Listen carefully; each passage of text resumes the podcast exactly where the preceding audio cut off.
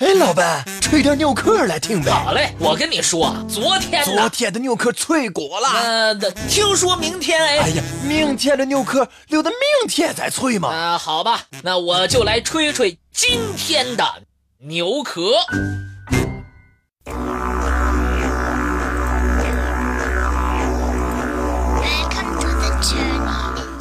它有沉鱼落雁之美，她。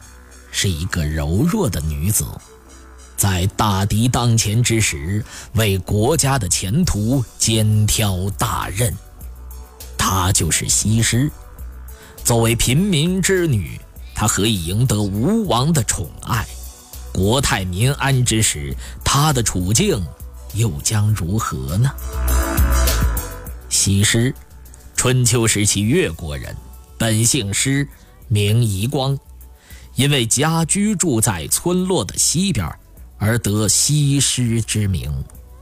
西施出身寒微，父亲卖柴，母亲给人换纱。西施天生丽质，传说西施小时候经常随着母亲到江边换纱，江中的鱼儿见到她的容貌会因羞愧而沉落，因此西施便有了沉鱼之貌。西施所处的时代正逢越王勾践被吴王夫差打败，勾践表面上对夫差俯首称臣，但暗地里却计划着如何能够反败为胜。欲亡一国，先毙其君。只要让一国之君远离贤臣，不问朝政，这个国家就不会，就会不取自亡。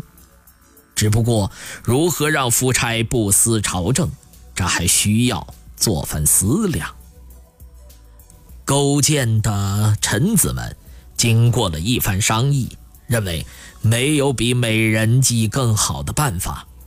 自古红颜皆祸水，不管是沉迷妲己的商纣王，还是躲在褒姒温柔乡里的周幽王，都是因色误国。此时的夫差早已在胜利当中得意忘形，身边只要再多个百媚千娇的美人儿，就更加的容易忘乎所以。于是，勾践命人在民间广搜美女，西施之貌如同沙中之金，无论如何也遮盖不了她的光芒。顺理成章，这位手无缚鸡之力的美貌女子。成了担当勾践复国梦想的重要人物。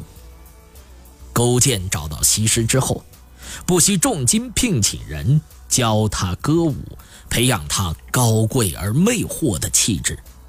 三年后，西施出落得婀娜多姿、妩媚妖质，勾人心魄。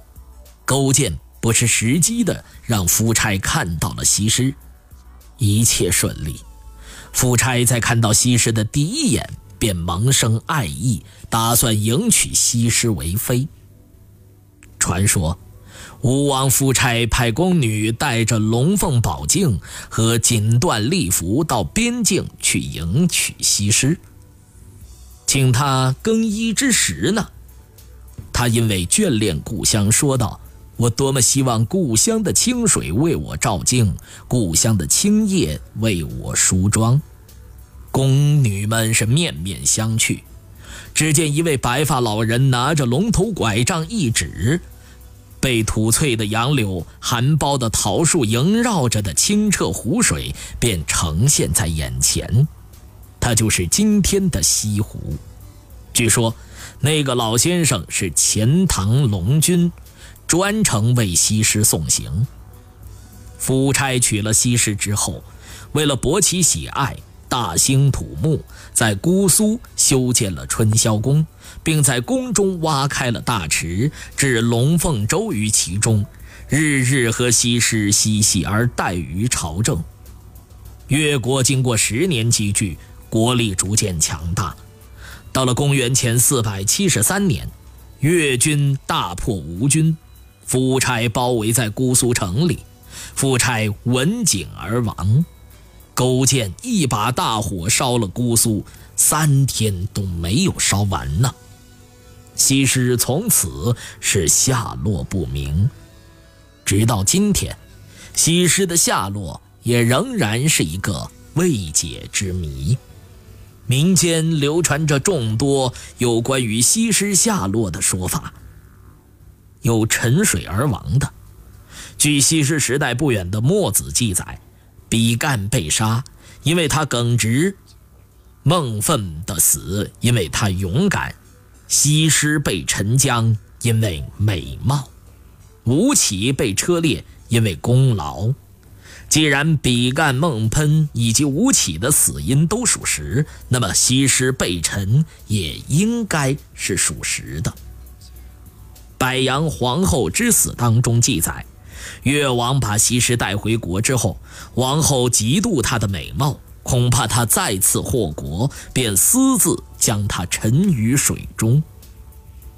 继承母业，浣纱为生。战争胜利之后，西施被遣回乡，隐姓埋名在若耶浣溪浣纱度晚年，与范蠡荡舟五湖。